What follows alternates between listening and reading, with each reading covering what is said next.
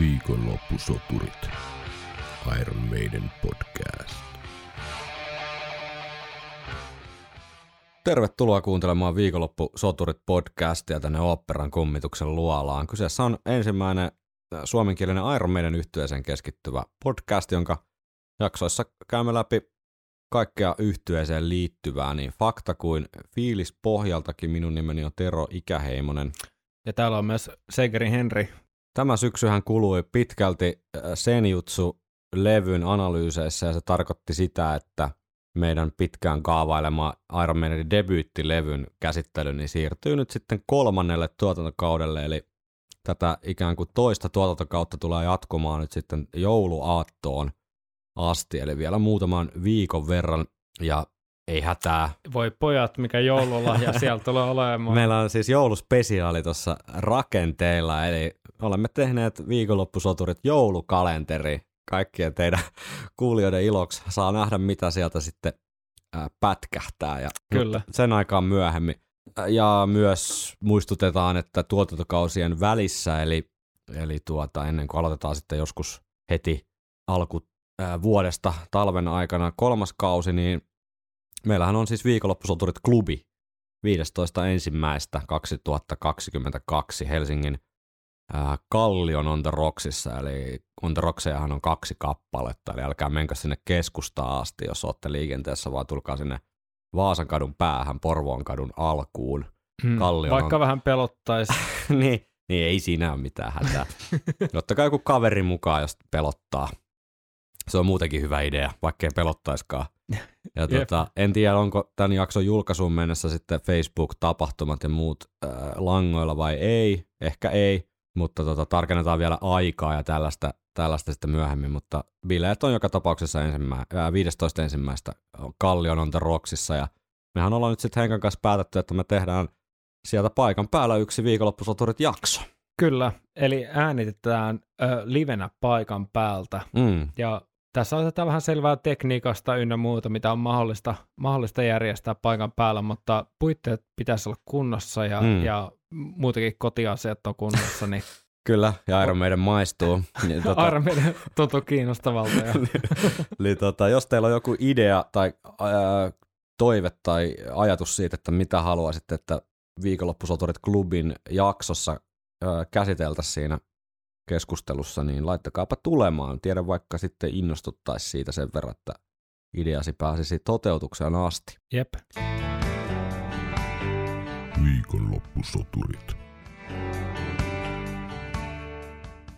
Mutta tänään teemme Henkan kanssa katsauksen Bruce Dickinsonin soololevyihin. Brucella on siis yhteensä kuusi soololevyä ja pari liveä julkaistuna. Ei keskitytä nyt niihin live-julkaisuihin tässä juurikaan, mutta käydään nämä ikään kuin studioalbumit tässä, tässä näin tällainen lyhyesti ja tiiviisti läpi ja keskustellaan sitten lopuksi siitä, että mikä on näiden Brucein soolojen vahvuus ja miksi niitä kannattaa kuunnella.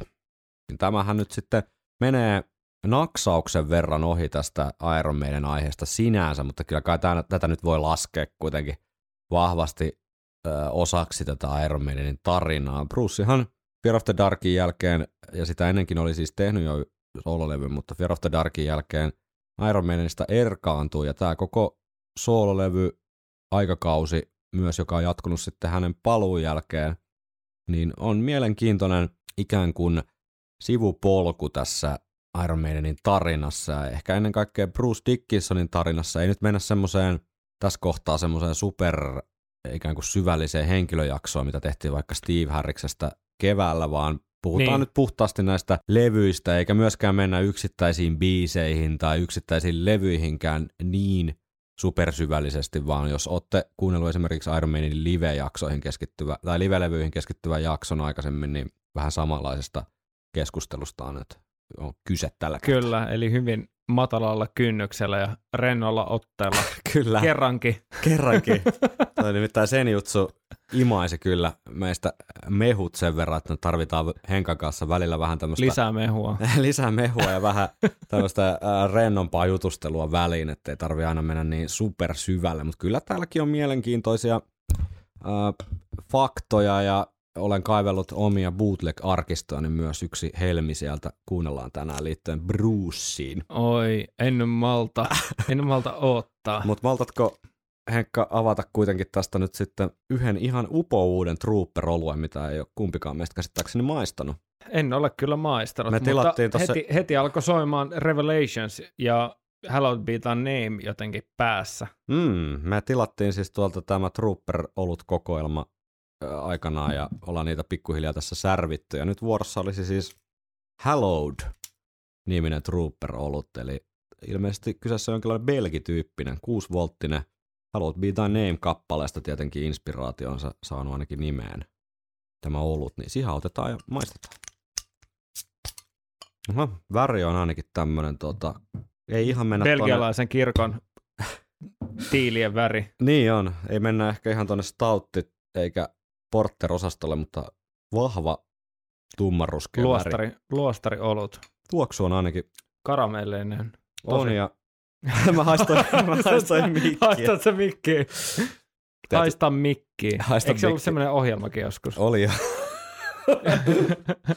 on kyllä täysin eri makunen, mitä aikaisemmat trooperit on ollut.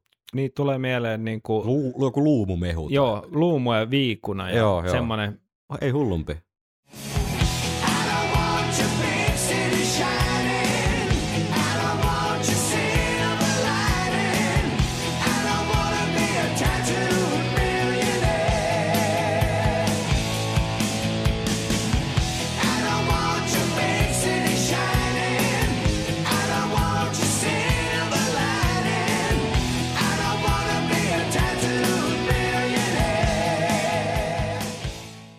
Bruce Dickinsonin soolo-urahan sai alkunsa vuonna 1990 Tattooed Millionaire-levyn myötä, jonka nimikko kappaleesta kuultiin siinä pieni näyte.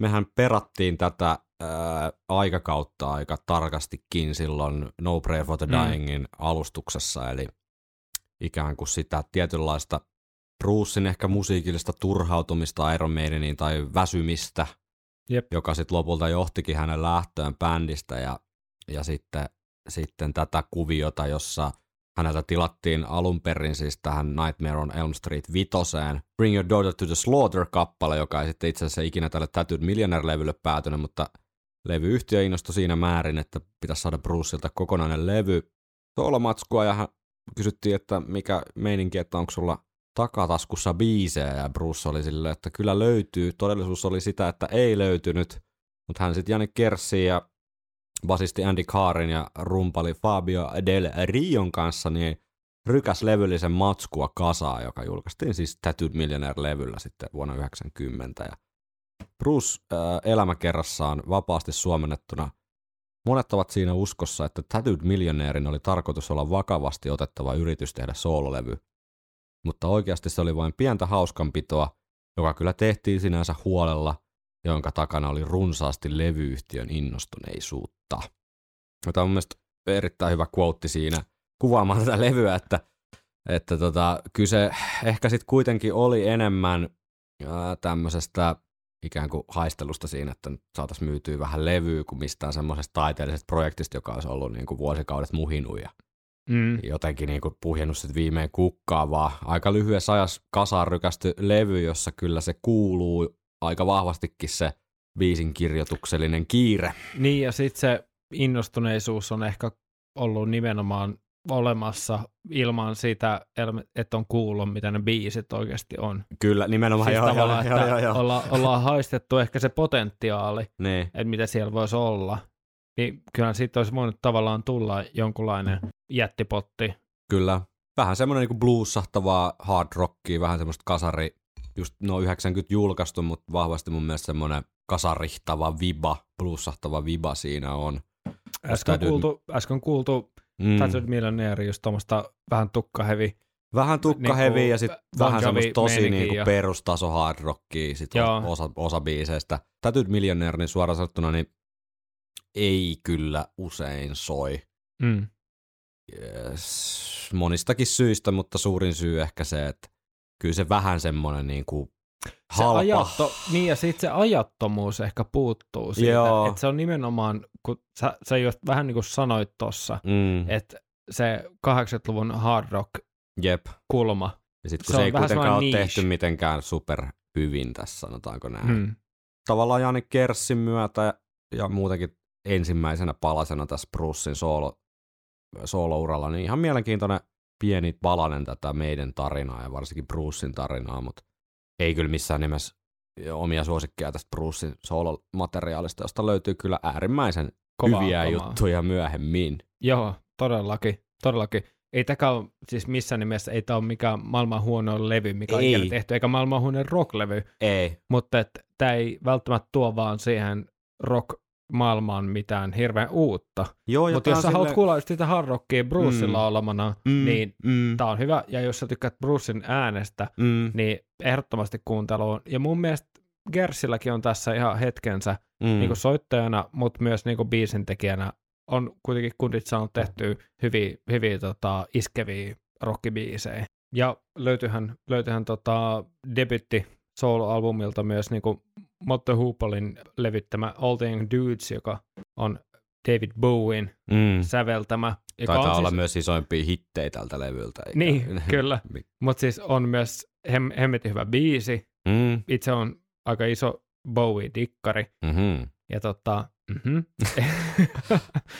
mutta nouseeko tämä sen alkuperäisen biisin tasolle niin. tai parantaako sitä sitä, niin en tiedä. Niin, Vai onko tämä ollut semmoinen vähän kalasteluyritys, että jep. tehdään tämmöinen UG äh, rockihitti uudestaan Mm. tuossa vaiheessa niin kuin Mm, ka- ö, 18 vuotta mm. myöhemmin, niin en tiedä. Jep, ja tässä on vähän tullaan tähän ehkä yleisempää keskusteluun näistä Brucein soolo-hommista, mutta et, ja myös ehkä liittyen meidän muutaman viikon päästä julkaistavaan jouluspesiaaliin siitä, että onks, mm-hmm. kun. Bruce on kuitenkin aivan mm, rock-historian parhaimpia laulajia, siitä ei ole niin kuin kahta sanaa varmaan tässä podcastissa ainakaan tarvi kauheasti keskustella, mutta, mutta sitten ne, se tavallaan se tyylilaji, missä Bruce on parhaimmillaan, Jep, Ni, niin se on lopulta mun mielestä niin kuin kohtuullisen kapea.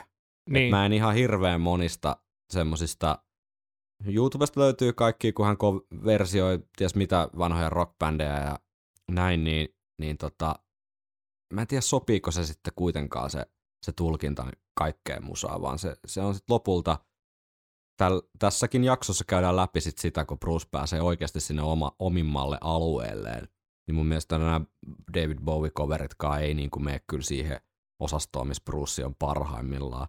Plus Joo. Joo. sitten tässä Tattooed Millionaireilla on vielä aika vahvasti tämä kähinä Bruce-laulu, mistä puhuttiin silloin No Prayerin aikaa, Jep, mikä vielä Fear of the Darkilla oli, oli niin kuin vahvasti läsnä, mutta sitten näillä myöhemmillä Brucein soololevyillä niin sitä ei juurikaan kuulla. Mutta tässä jostain syystä tämä kriisi, kriisiotsatukan takaa niin kuin lähtee aika semmoista rouheta roiskintaa, mikä mun mielestä ei, ei ole vaan se Brucein niin kuin oma juttu ollenkaan. joo, ymmärrän. Mutta pienenä äh, tuommoisena 80-luvun mittaisen nousuhumalan jälkeisenä krapulaisena kokemuksena, niin Tattooed Millionaire, niin miksei? Kyllä se kannattaa ainakin kerran elämässään käydä kuulemassa ja kuuntelemassa jostain suoratoista palvelusta, jos ei ole tuttu levy. Ehdottomasti. When I was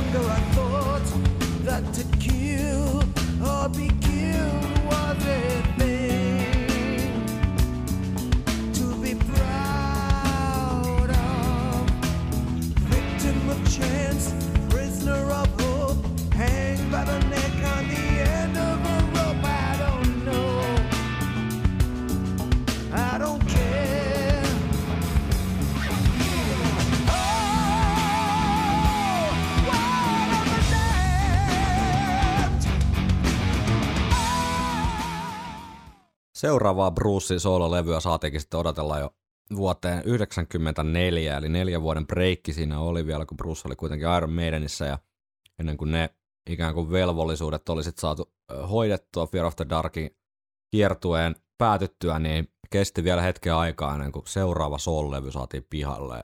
Eli Balls to Picasso, 94. Ja niin kuin tuosta näytteestä mun mielestä kuulu, niin täysin, täysin erityyppinen levy kuin Joo. debyytti ja pelkästään positiivisessa mielessä.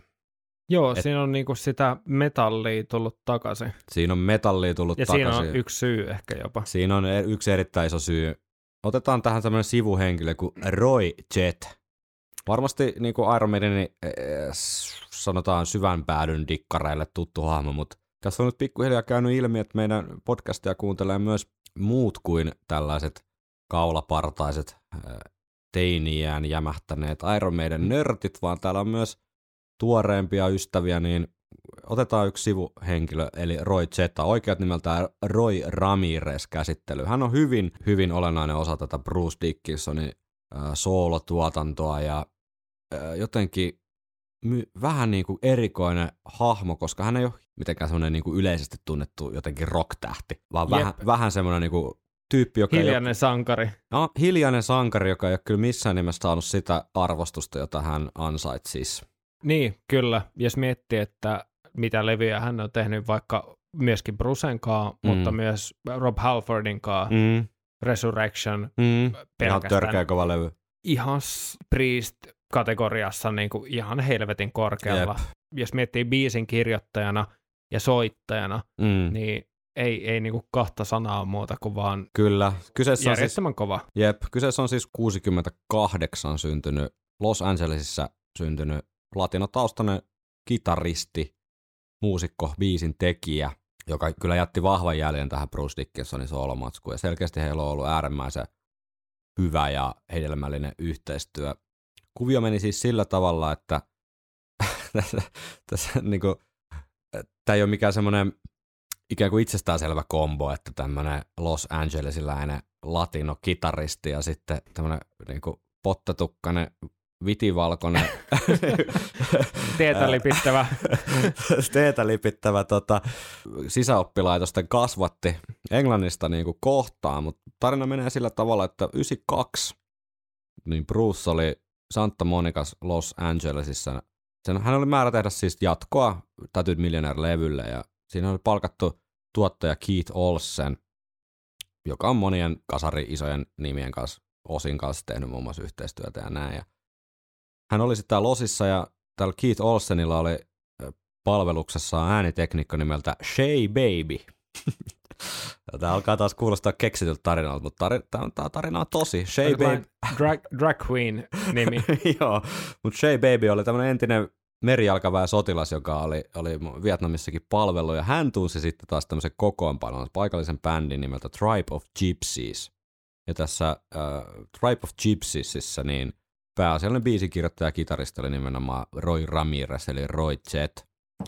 Ja tota, Bruce kertoo elämäkerrassaan tästä Tribe of Gypsies-bändistä. Ilmeisesti Shay Baby oli sitten vaan ehdottanut, että mitäs jos Bruce ja tota, pojat niin tapaisi jossain kekkereissä ja he olivat tavanneet ja Bruce muistelee seuraavasti.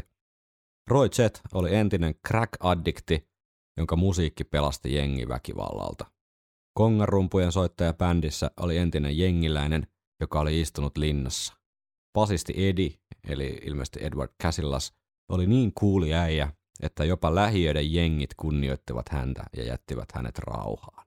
Eli tässä on niin aikamoinen tämmöinen kulttuurien äh, yhteen törmäys varmasti tapahtunut, mutta jo, joku klikkas. Jep. Samalla mä tajusin, tämä olut, mitä me särvitään tällä hetkellä, Mm. niin maistuu omenalta. Mm, maistuu joo. Tää, joo, totta. Tässä on vähän tämmöinen omena siiderin viba. Mhm. Joo, kyllä.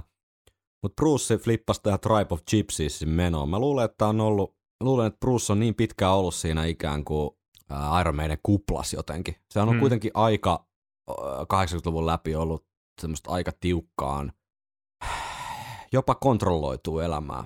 Et- Ihan varmasti on ollut. Et, et sulle sanotaan, että sun pitää olla tähän ja tähän aikaan täällä ja lentokone lähtee ja auto tulee hakemaan hotellilta ja mennään seuraavaan Niin. paikkaan ja se ja sulla pitäisi olla tiukemmat housut ensi niin, niin, sun ja- pitäisi tehdä sitä ja tätä ja, ja tiedätkö, et, et, et, se, se on varmaan aika niin kuin laitostunutta elämää tällä Mm. tapaa, jopa ollut sen läpi 80-luvun. Ja sitten kun hän on päässyt losiin ja tarkoituksena on ollut te- tehdä uusi soololevy ja tutustunut tämmöiseen niin kuin täysin eri elämäalueelta olevaa porukkaa, Jep. Joiden kanssa on vielä syntynyt joku semmoinen musiikillinen yhteys, niin se on varmaan ollut aika virkistävää ja kiinnostavaa niin kuin jostain täysin eri kulttuurista, täysin eri taustasta. Nämä kaikki siis latino-taustaisia jätkiä totta kai. sieltä Losin niin kuin lähiöistä. Mm. Niin se voinut olla, Tosi, Bru- Bruce, Bruce vaikuttaa semmoiselta tyypiltä, että se nimenomaan on saanut siitä paljon irti. jep.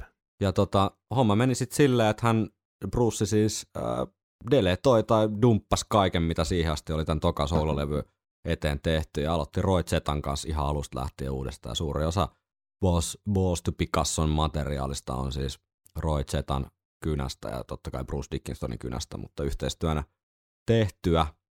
Ja Bruce sanoo elämäkerrassaan, että Roy Zeta mahdollisti minun olla oma itseni sen sijaan, että mietin liikaa, mitä minun pitäisi olla. Aika, aika Ja- väkevä statement. Se on tosi väkevä statement ja varmasti ollut niin kuin tärkeä vaihe elämässä ja musiikissa Mm, niin kuin miehelle. mm. Joo, Mut, ja mutta siis- toi kuulostaa niinku siltä, tiedätkö, mikä olisi semmoinen täydellinen parisuhde. Tiedätkö, että et sulla on semmoinen kumppani, joka mahdollistaa sun olla oma itsesi sen sijaan, että li- miettii liikaa, mitä pitäisi olla. Ja et, Niin. niin. kyllähän mus, bändihommathan on vähän niinku parisuhteita lopulta. Niin, kyllä. Ja Siitä on ei- puhuttu ennenkin. Jep, ja ei ihme, että niin kuin on kokenut sellaista vetoa tuohon. Jep. Et, ja sitten, että se dynamiikka olisi erilainen vihdoin, ja sellainen dynamiikka, että tuoltakin levyltä löytyy ihan, ihan mukavasti kyllä hittejä. Ihan huikeita niin Gods of War, mitä kuunneltiin tuossa aluksi, ja tietenkin Tears of the Dragon, isoin, Joo. isoin Brusen soolohitti varmasti. Sen verran hipsterin meikäläinen, että en poiminut sitä tuohon näytteeksi, mutta Change of Heart, siis todella eheä, oma soundi, hyvä kokonaisuus, hyvä levy. Joo, ja sitten semmoinen, mikä mulle tulee mieleen, mikä mun mielestä vähän sitoo Roy Zetaa ja Brusea ja Mm. yle, yleensäkin Brusen soolotuotantoa sinne tulevaisuuteen, Mm. niin Laughing in the Hiding Bush mun mielestä jotenkin tämä meininki on olemassa jo tässä biisissä. Mm. Sitten se jotenkin siinä myöhemmissä levyissä vielä nousee vielä isommaksi, mutta Mm. mun mielestä on niinku semmoinen tietynlainen maistiainen sitä rankemmasta yhteistyöstä.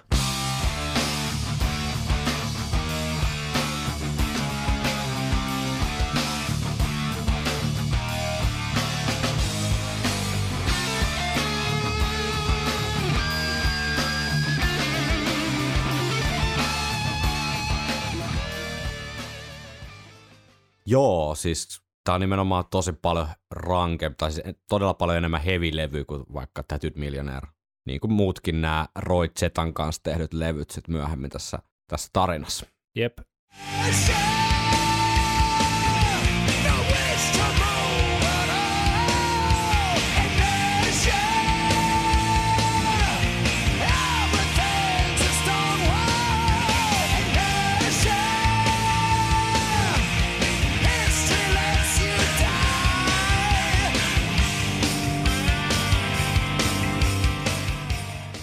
Myös Bruce Dickinsonilla oli krunge-vaihe.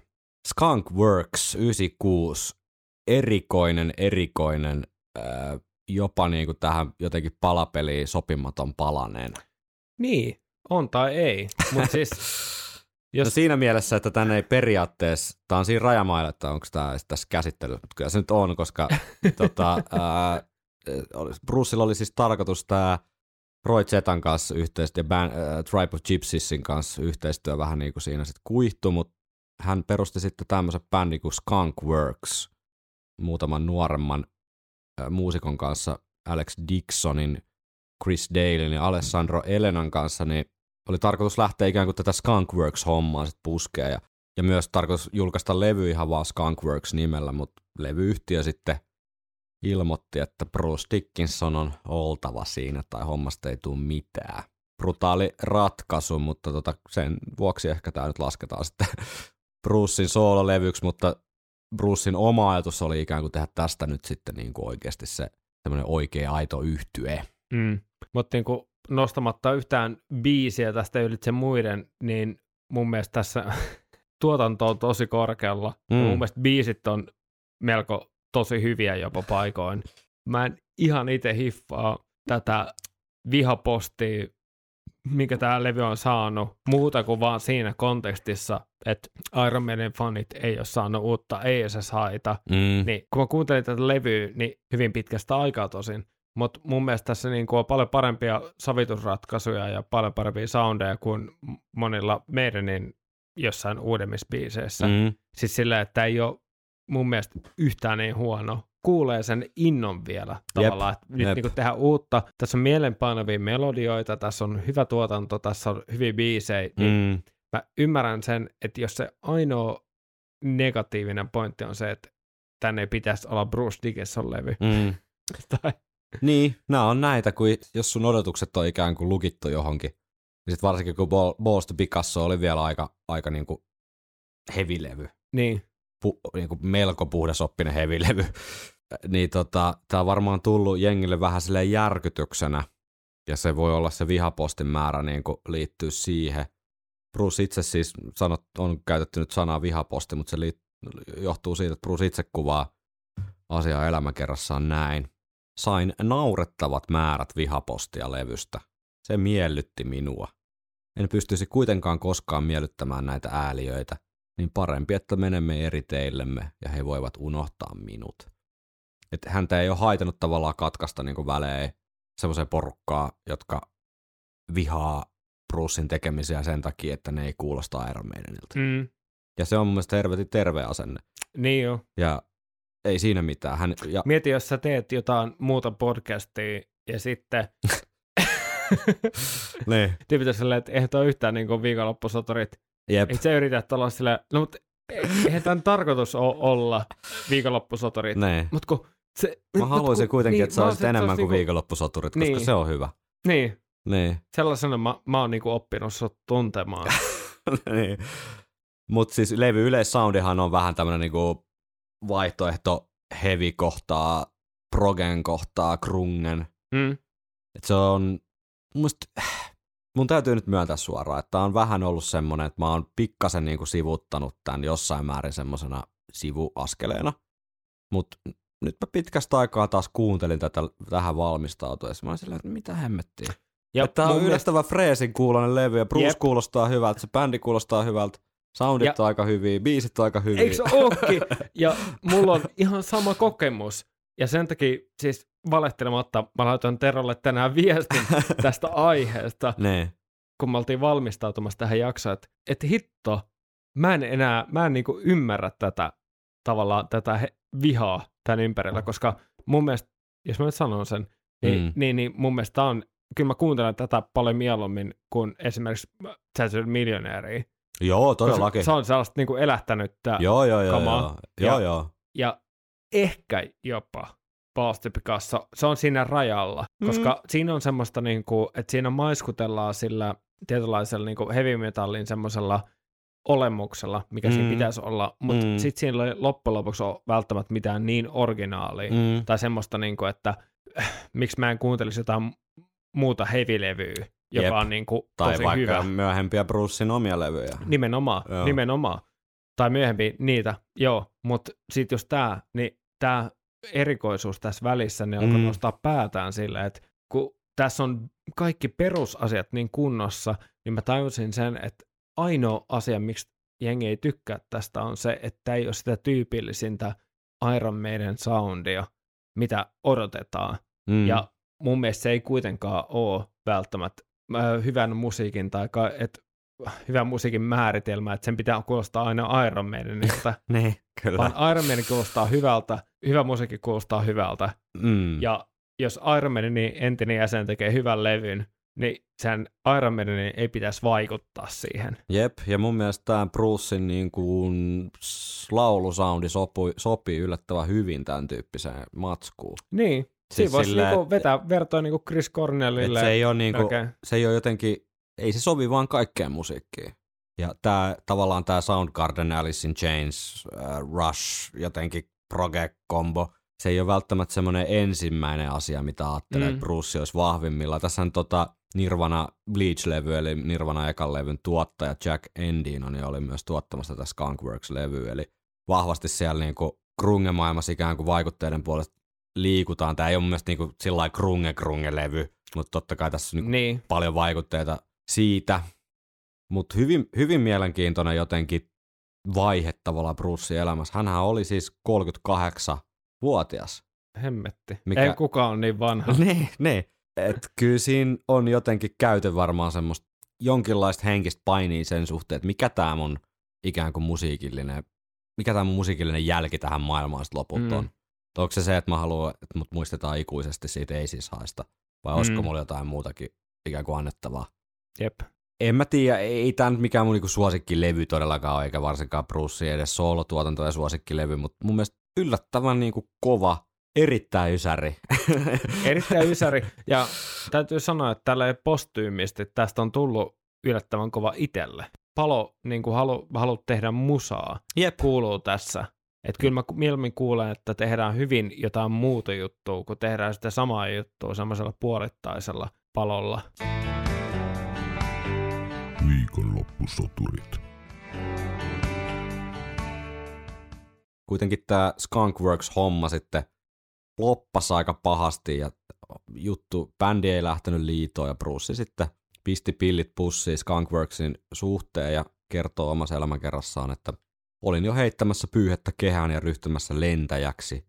Halusin kokeilla näyttelemistä tai oikeastaan mitä tahansa muuta kuin musiikkia, josta oli tullut aikamoinen rasite. 15 vuotta humppaa. Sitten kuitenkin 20 vuotta hatsapuria. Sitten, sitten, kuitenkin, Oh, toi vitu paha. sitten kuitenkin tapahtui seuraavaa. Welcome home. It's been too long.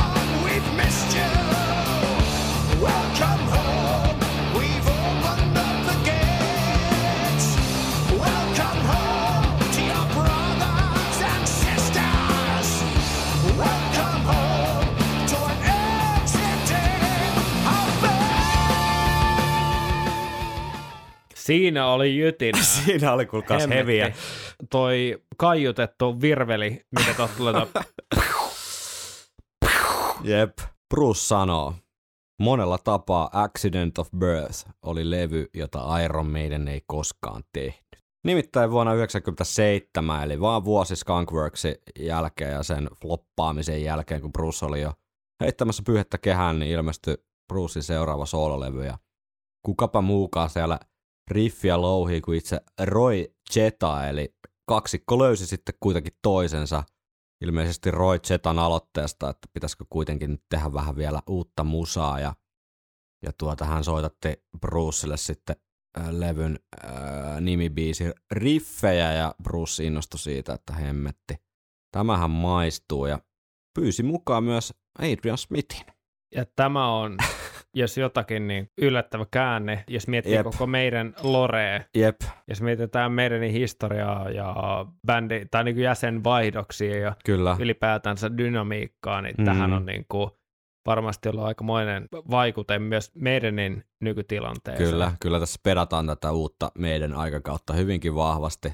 Ja se on ollut varmaan myös osoitus siitä, että kuinka tärkeänä Bruce on pitänyt Mm, Smithin biisin tekoa ja pelkästään siinä bändissä olemista. mm, Niin kuin, jos miettii, että Smith on lähtenyt bändistä ja sitten on kaksi levyä mennyt ja Mm. Bruce haluaa sen jälkeen lähteä. mm.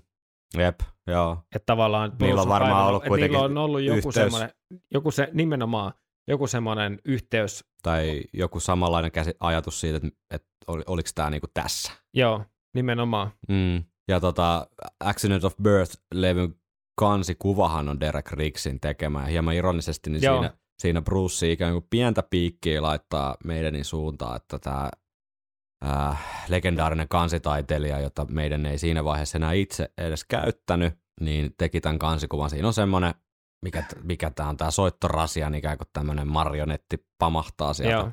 Vatsasta ja hänen nimeni on siis Edison, eli, eli Edis Son. ja, to, ja tota, ilmeisesti tota, äh, Rod Smallwood ei ollut hirveän innoissaan tästä Edison hahmosta ja oli vähän silleen Brucelle, että onko nyt ihan pakko, mutta Bruce oli silleen, että nyt vaan mennään eteenpäin. Mutta tähän Accident of Birthiin liittyy mielenkiintoinen tuore, hyvin tuore, siis sen jutsu-albumiin liittyvä quote Adrian Smithiltä. Oh. Guitar World-lehdestä, koska Liittyykö tämä Writing on the Wallin sooloon? to, tota, ei, ei itse asiassa liity, vaan Roy Zetaan, kun Roy Zetaa tässä alkujaksossa vähän fiilisteltiin ja hehkuteltiin, että hieman tämmöinen uh, unsung hero tässä rockmaailmassa. Adrian Smith siis Guitar World-lehden haastattelussa, joka liittyy pääasiassa sen jutsuun, mutta hän mainitsee Roy Zetan myös siinä siinä artikkelissa ja Adrian muistelee, en koskaan oikein opiskellut tekniikkaa, kitaransoitotekniikkaa siis, koska kun olin nuorempi, ei silloin ollut paljonkaan tietoa saatavilla. Mutta kun soitin Roy Zetan kanssa, hän nosti asian esiin ja sanoi, että tekniikkasi ei ole kovin hyvä. Olin ensin, että nyt nyt poika. Mutta hän oli ihan oikeassa. Roy näytti minulle vuoropikkausharjoituksia. Tai ilmeisesti tämä alternate picking on niin kuin Joo, eli, termi. Mä, mun mielestä, eikö vuoropikkaus ole suomenkielinen? joo, Joo. Kä- joo, ja siis käytännössä se tarkoittaa sitä, että ö, soitetaan sillä plektralla, eli sillä muovivälineellä Mm. vuorotellen alas ja ylös. Mm. Jos sä oot kuvio taka taka, niin se on vuorotellen ylös alas ylös Aivan, alas ylös. joo, joo. Tai alas ylös alas ylös alas ylös, riippumatta siitä, millä kielellä sä oot mm. tai mihin sä meet. Okei, okay, joo joo. Mutta kuitenkin Roy näytti minulle vuoropikkausharjoituksia, joita työstin tuntitolkulla, koska minun piti pysyä hänen perässään. Se todella paransi soittoani ja auttoi minua käyttämään sormiani oikein ja vahvistamaan niitä. Jos tämä nyt ei kerro niinku Roy Zetasta ja hänen ää, soittotaidostaan, niin ei mikään. Joo, Et siis Adrian, on, Adrian on niinku ollut sillä avosyli ottamassa kitaran soittovinkkejä vastaan. Jep, mutta siis näillä levyillä on todella paljon, kaikilla Roitsetan levyillä tosi hienoja Roin sooloja, sielläkin mm. Mm. on tyylitaju ihan älyttömästi, mm. ja tälläkin levyllä on helvetisti hyviä biisejä, Mm. siis mä voin niinku varauksetta suositella kaikille meidän dikkareille Jep. ihan, siis Dark Jep. Side of Aquarius on semmoinen epos.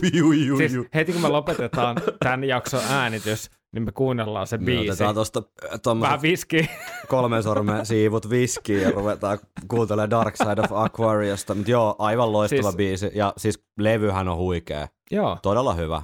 Todella hyvä. Ja tässä on nimenomaan taas näitä Tribe of Gypsiesin muita soittajia sitten Joo. taust- taustabändissä vähän tiivistettynä kokoonpanona, mutta kuitenkin Roy Zetan biisejä valtaosin, Accident of Birth myös, että kyllähän ansaitsee niinku, äh, koko käsivarren mittaisen hatun noston jo tässä vaiheessa ja vielä tarinahan on vielä kesken. Kyllä. Mutta Ja lu- ilta on vasta nuori. me lupailtiin tota viikonloppusotureiden Iron Maiden bootleg-arkistoista pientä näytettä, niin Mitä? Mun on pakko soittaa, koska mut löytyy siis uudesta kaupungista 24.10.98 niin Bruce Dickinsonin soolobändin keikan bootlegki. Ja ja vitsi on siis se, että uuden kaupungin keikkapaikkani on uuden kaupungin legendaarinen hotelli Aquarius. Mitä? eli, eli toisin sanoen seuraavassa näytteessä niin äh, Bruce, Adrian ja Roy Zeta soittaa Accident of Birth-levyn kappaletta Dark Side of Aquarius hotelli Aquariuksessa uudessa kaupungissa vuonna 1998. niin, melkein tasan niin kuin 23 vuotta.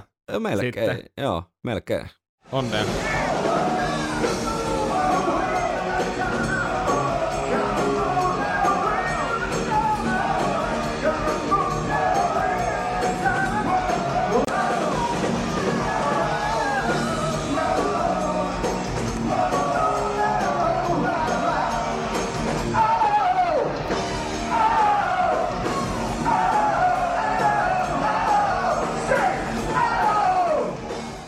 Oli hyvin tempoa muuten. Niin oli, mutta kyllä tähän liittyy myös tämmöinen ikään kuin isompi kuva, että et, et, et, kun Siis lo- Vitsi, toi on hyvä biisi. todella hyvä biisi, mutta sitten kun miettii sitä Huhhuh. tilannetta, että Bruce Adrian on ollut soittamassa uuden kaupungin hotelli Aquariuksen, tiedätkö, hotellibaaris vuonna 98, niin mä luulen, että siellä on alkanut tulla vähän niitä ajatuksia jossain vaiheessa, että mihin tämä homma on niin kuin, Niin, onko tämä paras, mihin pystytään? onko tämä niin kuin paras, mihin pystytään Gotta move. Gotta move.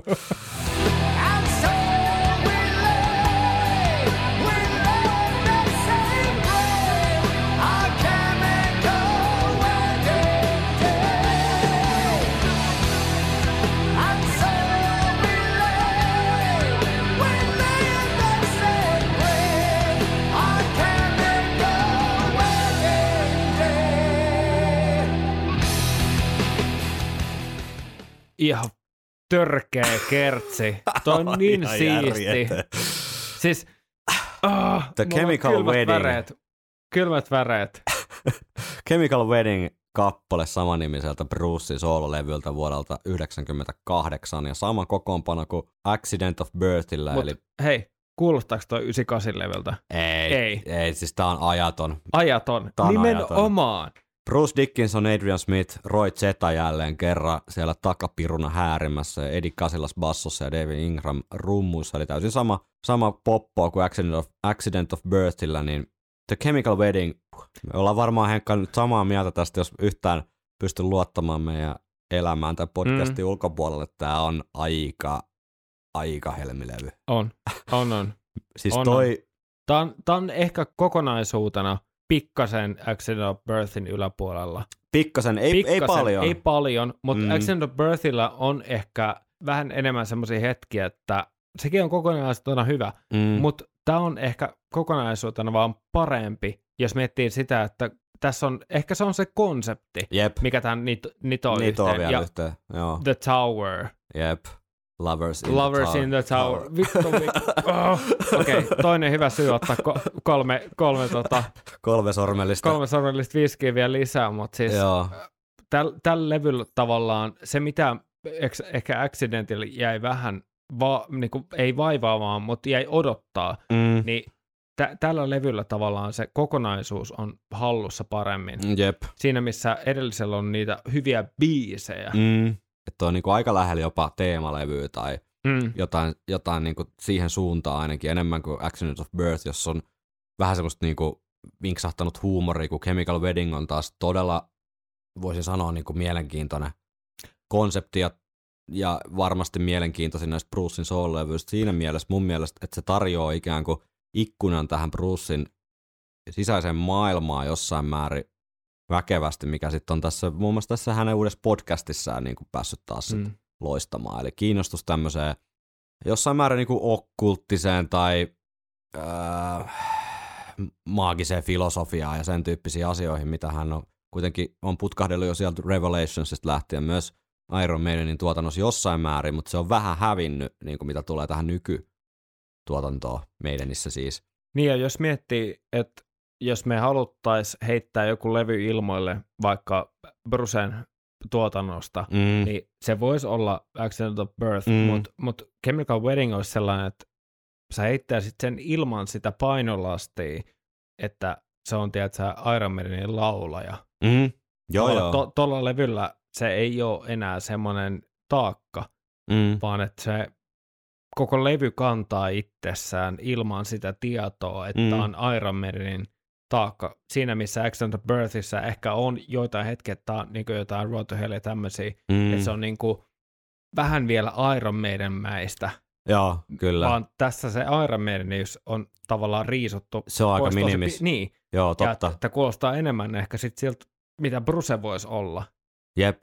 Jep. Tietynlainen kulminoituma. Hyvin raskas, hyvin raskas levy ja, ja tota, just tää niinku William Blake ikään kuin ajattelu ympärillä ja tarotkortit siellä vilahtelee niin kuin Revelationsissakin ja todella mielenkiintoinen konseptimainen kokonaisuus, jossa on todella hyviä biisejä, siis hemmetin hyviä biisejä. Jep.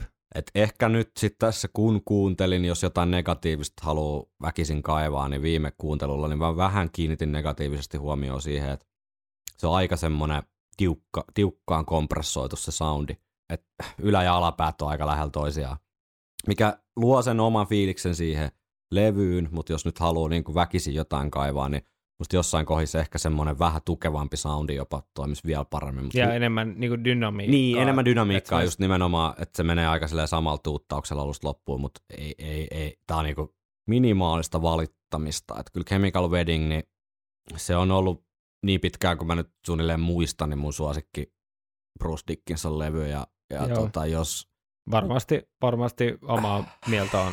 Niin, siis itse- Accident of itse Birth on aika lähellä, aika lähellä. On aika lähellä. Siinä missä Accident of Birth on, siinä on ehkä semmoiset partyhetkensä tavallaan, Mm. se, on, se on sitä menevämpää. Mutta tota keväällä äh, basistijaksossa Jari B. muisteli Chemical Wedding kiertojen keikkaa Tavastialla, missä oli ollut tuota, totta kai sitten Bruce ja Adrian myös soittamassa ja hän muisteli, että siellä ei ollut tämä Roy Zeta itse kepittämässä. Ja ei, ei ollutkaan, vaan hän Roy Zetalle, siis Brucein elämäkerras mainitaan vaan, että terveydellisistä syistä.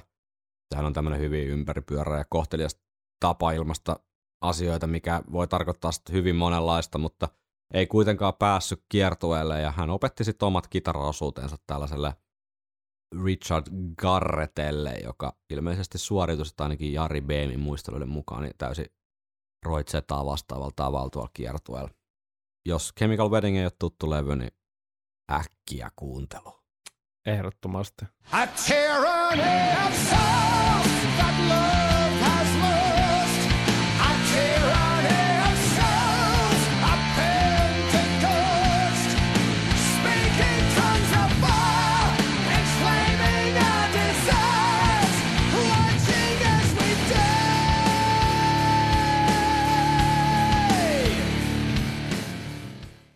2005 tuli toistaiseksi viimeinen Bruce Dickinsonin soololevy. Hänhän on vihjailu, että uutta on tulossa, eli saa nähdä milloin se sitten kuullaan, mutta Brucehan oli pitkään tässä vaiheessa ollut sitten takaisin Iron Maidenissä, ja tämä oli tämmöinen aika projektiluontoinen juttu, että Roy Zeta soitti, soitteli ilmeisesti niin puhelimella Brucelle jotain riffejä, että tässä olisi tämmöistä niin työn alla, että kiinnostaisiko laulaa, ja siihen kasattiin sitten bändi ympärille ja vedettiin Tyranny of Souls kasaa.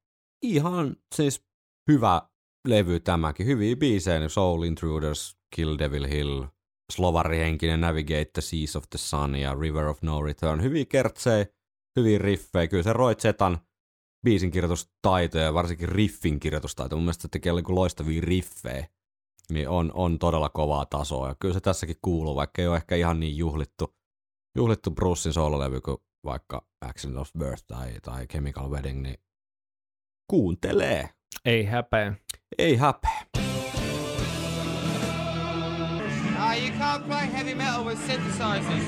No mitäs Henkka sitten, miksi sun mielestä kannattaa kuunnella Bruce Dickinsonin soololevyjä? No, kyllä täytyy sanoa varauksetta, että Brusella on kyllä paljon antaa, varsinkin niin kuin lyrikkapuolella, Jep. mutta kyllä noilla levyillä varmasti myös sävellyspuolella tulee joitain hetkiä, Mm. mitä niin kuin ei välttämättä päästä nauttimaan siinä niin kuin Iron Maidenin konseptissa Mm. niin paljon, mutta et, musta tuntuu, että Bruce pääsee noilla soololevyillään niin kuin rankimmilleen Jep, joo. se, se, se tietynlainen huippu, mikä on ihan ymmärrettävästikin niin kuin Iron Maidenissä ei välttämättä tuu, ja sitten Mm. tietynlainen erilainen poljento, mitä me koetaan vaikka Chemical Weddingissä, mm. Mm, että kun sieltä tulee sitä tosi raskasta mm. junttaa, Jep. niin Ja Bruce ääni sopii niihin hyvin. niin sopii älyttömän hyvin, ja, ja se intohimo kuuluu Jep. niin kuin siellä. Joo. Niin sanotaanko näin, että se on helpompi sanoa, että ei ole mitään syytä jättää kuulematta tai Joo. kuuntelematta näitä, Ihan totta. koska, koska ne on ainakin, itsellä on tuonut just niin kuin koko henkilöön aikanaan, kun on tutustunut, niin mulla mul, mulla oli ehkä niin kuin, mun ensimmäinen tarttumapinta oli, mä ostin ehkä samaa aikaa Rockin Rion Mm.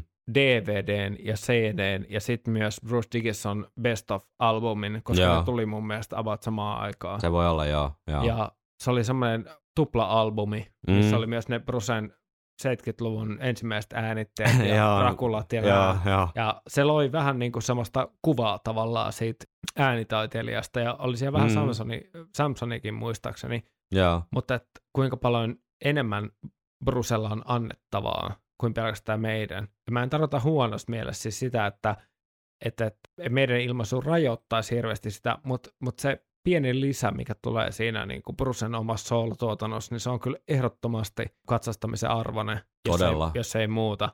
Todella. Et, et, et, ja Roy Zetan, se on älyttömän hyvä kitaristi, se Jep. on älyttömän hyvä biisintekijä. Adrianilta löytyy annettavaa paljon noilla levyillä, parin levyillä, missä se on myös. Mm. Joten mä mukailisin tuon kysymyksen enemmänkin sille, että miksi et kuuntelisi. niin, kyllä. Kyllä mä oon jotenkin ajatellut silleen, että siinä missä Steve Harris on kohtuullisen tyytyväinen, kun televisiosta tulee jalkapalloa ja hän saa semmoisen hyvin lasketu painti ää, raikasta pohjahiiva olutta, niin Bruce on kuitenkin... Pintahiiva, niin, jos, jos on Eili. No, mutta mä ajattelin, että se on jo laageriin. mutta Bruce on aina janonnut sit kuitenkin uusia kokemuksia ja elämyksiä niin kuin kaikilla elämäalueilla. Hänhän on Mm. tosi monipuolinen pelkästään työtausta, jos miettii, että hän on muusikko, lentäjä, sitten on kaikki nämä muut harrastetoiminnot, miekkailut ja nyt on leffaa taas, hän on käsikirjoittanut Chemical Wedding-leffa ja nyt on tulossa uusi elokuva, joka pohjautuu tähän Scream for Me Sarajevo-dokkariin, tai ei nyt siihen dokkariin, mutta tavallaan niin tapahtumia, mistä dokkarikin kertoo, eli siihen Brucein soolokeikkaa Sarajevossa ja piirityksen aikaa. Että hän on niin koko ajan monta rautaa tules ja koko ajan janoo ikään kuin uusia juttuja ja, ja haluaa niin kuin elää täysille. Mä sanon sitä, että Steve Harriksen, se on lähempänä sitä, mistä, mihin mä oon tyytyväinen, että kun tulee futista ja, ja tota, on, on kylmä ölppä kädessä, niin sehän riittää, mutta silleen, että erilaisia persoonia ja siinä, että Bruce on joutunut kuitenkin meidän aina tekemään kompromisseja. Varmaan nykyäänkin, mutta ainakin varsinkin niin kuin 80-luvulla, mikä sitten on näkynyt semmoisena tietynlaisena kipuiluna, että hän olisi halunnut vähän viedä sitä musaa eri suuntaan.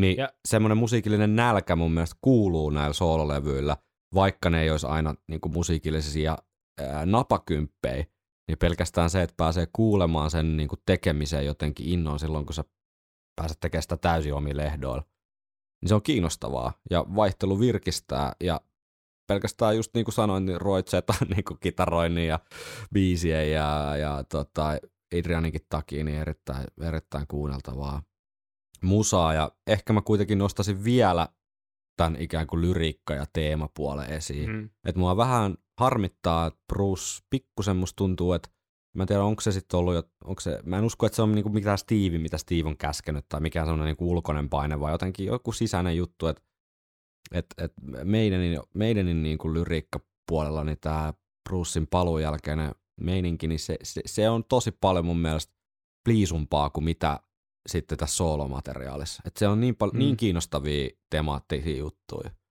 Joo, ja sitten semmoinen mun mielestä jotenkin tyhjentävä tai om, oman mielen tyhjentävä mielipide on se, että me, niin kun, meidän niin huonommat hetket vähän niin kuin kompensoi nämä Brucen Mm. huippuhetket, jos Niin. miettii 90-lukua vaikka. Niin, kun, Et, et Bruce on ollut huipullaan. jep, jep. 98, mieti vaan yleistä kanonia, mitä Mm, mietitään mm. meidän niin vähän semmoisena suvantovaiheena.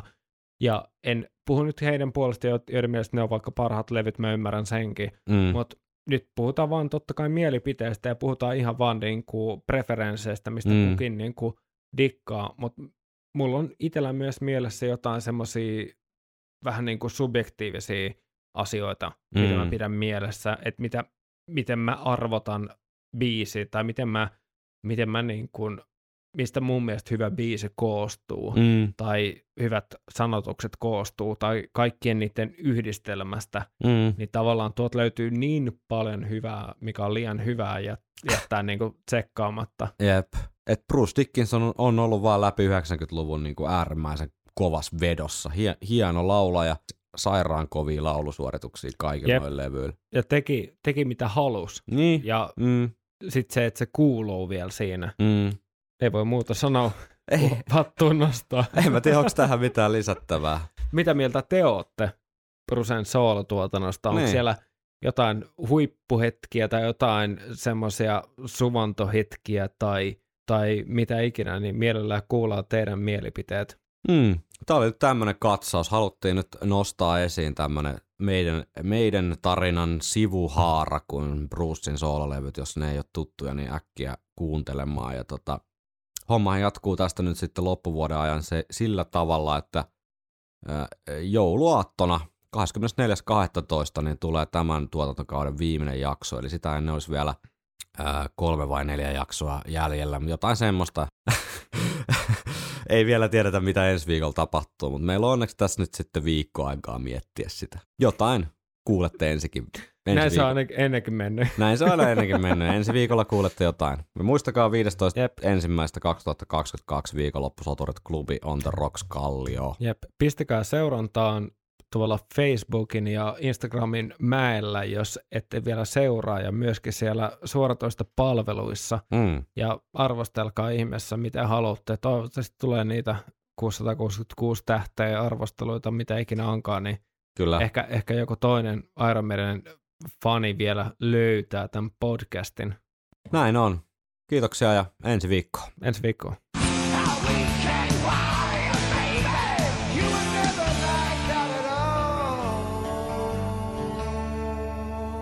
Viikonloppusoturit.